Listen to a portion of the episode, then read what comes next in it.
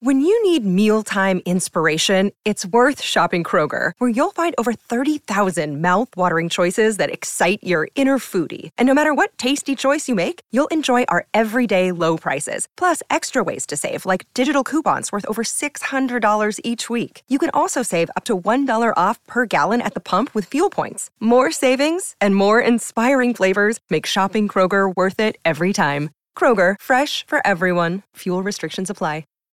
This episode is brought to you by Shopify. Whether you're selling a little or a lot, Shopify helps you do your thing, however you cha-ching. From the launch your online shop stage, all the way to the we just hit a million orders stage. No matter what stage you're in, Shopify's there to help you grow. Sign up for a $1 per month trial period at shopify.com slash special offer, all lowercase.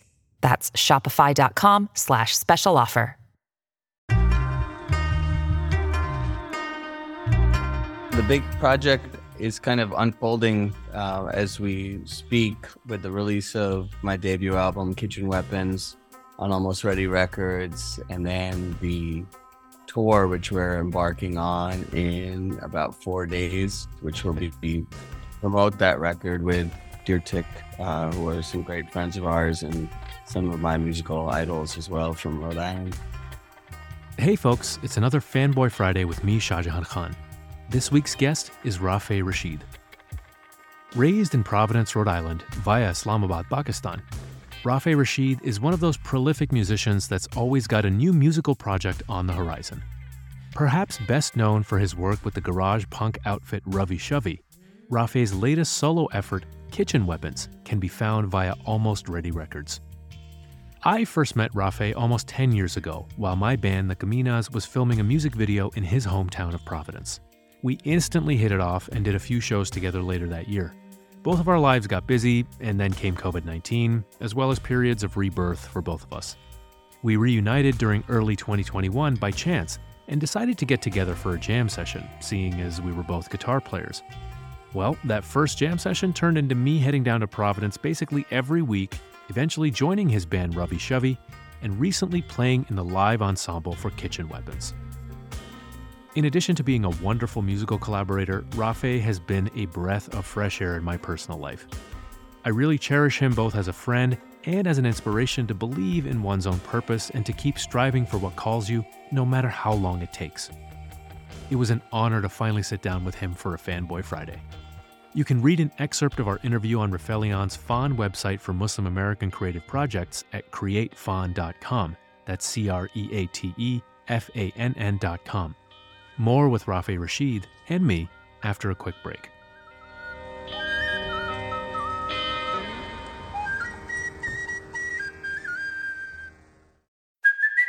Hey, it's Kaley Cuoco for Priceline. Ready to go to your happy place for a happy price? Well, why didn't you say so? Just download the Priceline app right now and save up to 60% on hotels. So, whether it's Cousin Kevin's Kazoo concert in Kansas City, go Kevin, or Becky's Bachelorette Bash in Bermuda, you never have to miss a trip ever again. So, download the Priceline app today. Your savings are waiting.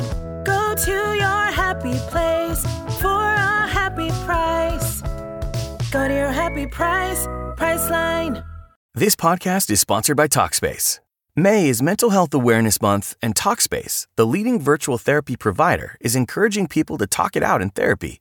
By talking or texting with a supportive licensed therapist at Talkspace, you'll gain insights, discover truths, and experience breakthroughs that will improve how you live and how you feel. With Talkspace, just answer a few questions online, and you'll be matched with a therapist. And because you'll meet your therapist online, you don't have to take time off work or arrange childcare. You'll meet on your schedule, whenever you feel most at ease. Plus, Talkspace works with most major insurers, and most insured members only pay a $25 copay or less. No insurance? No problem. If you want to make progress toward a mentally healthier place, Talkspace is here for you. Now get $80 off your first month with promo code SPACE80 when you go to Talkspace.com. Match with a licensed therapist today at Talkspace.com. Save $80 with code SPACE80 at Talkspace.com.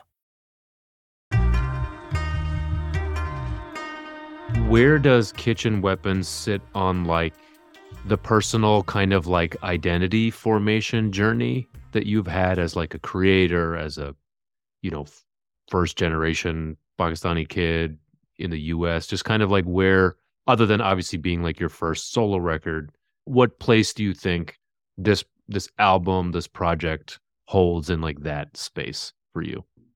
In retrospect, you know, I think this was the first time I was letting the vulnerability and the insecurities of being a, like a minority person or a Muslim Pakistani person, whatever you want to call it. Like I was letting that part shine through, as opposed to with Ravi Shavi, which it was more like let me just boldly claim my identity and use this to sort of, you know, put my flag down and feel good about everything. And you know, and a lot of the imagery for the albums for Ravi Shavi was was like directly uh, hearkening to like my Pakistani upbringing and and culture, but the lyrics didn't really like address those things much.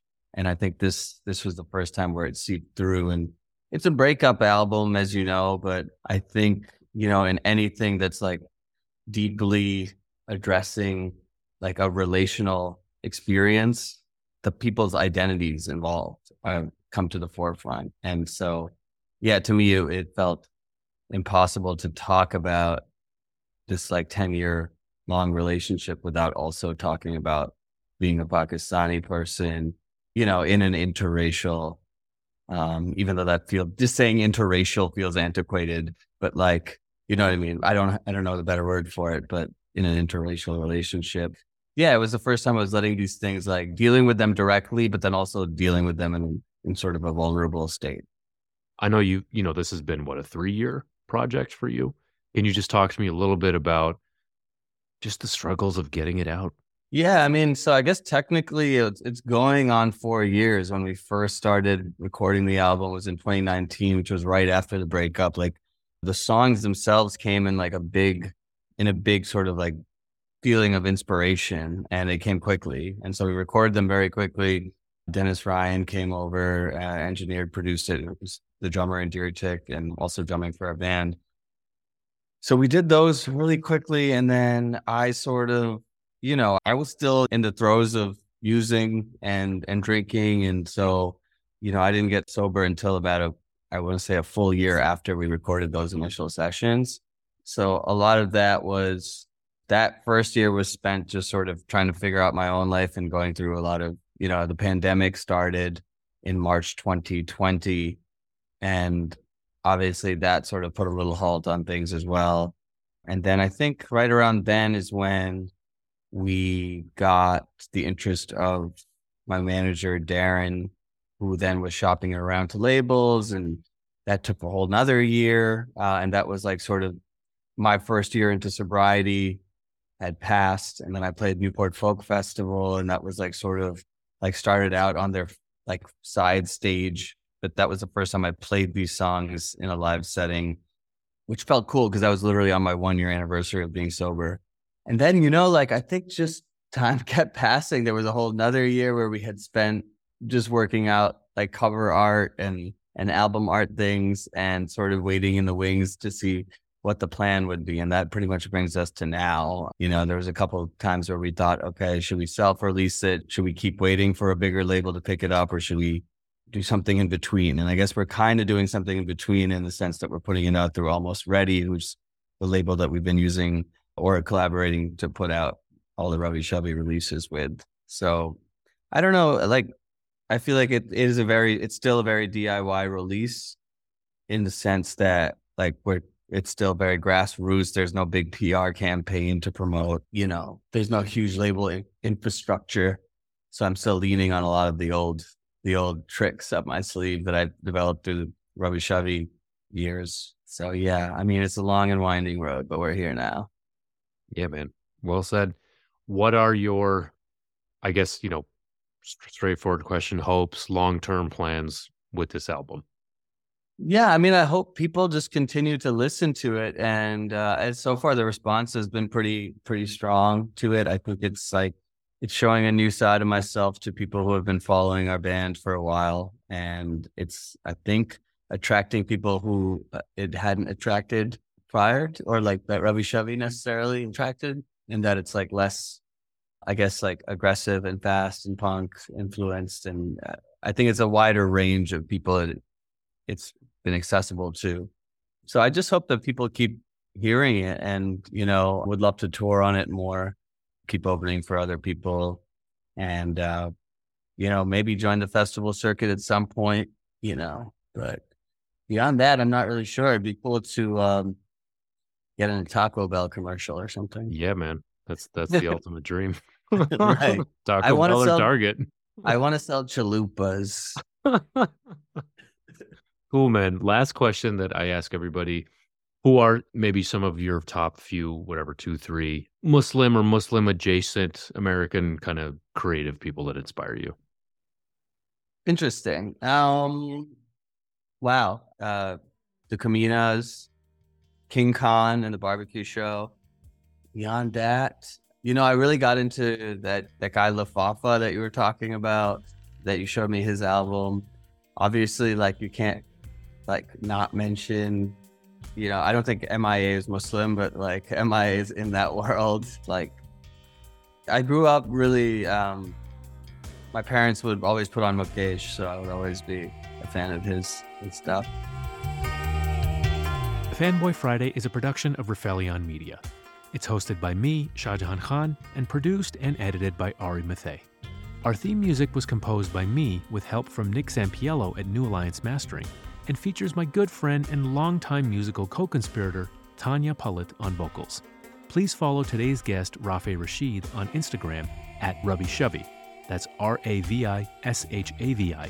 Buy kitchen weapons on Bandcamp and read more about him and lots of other cool stuff by American Muslim creatives by subscribing now to createfann.com. That's C R E A T E F A N N.com. Thanks so much.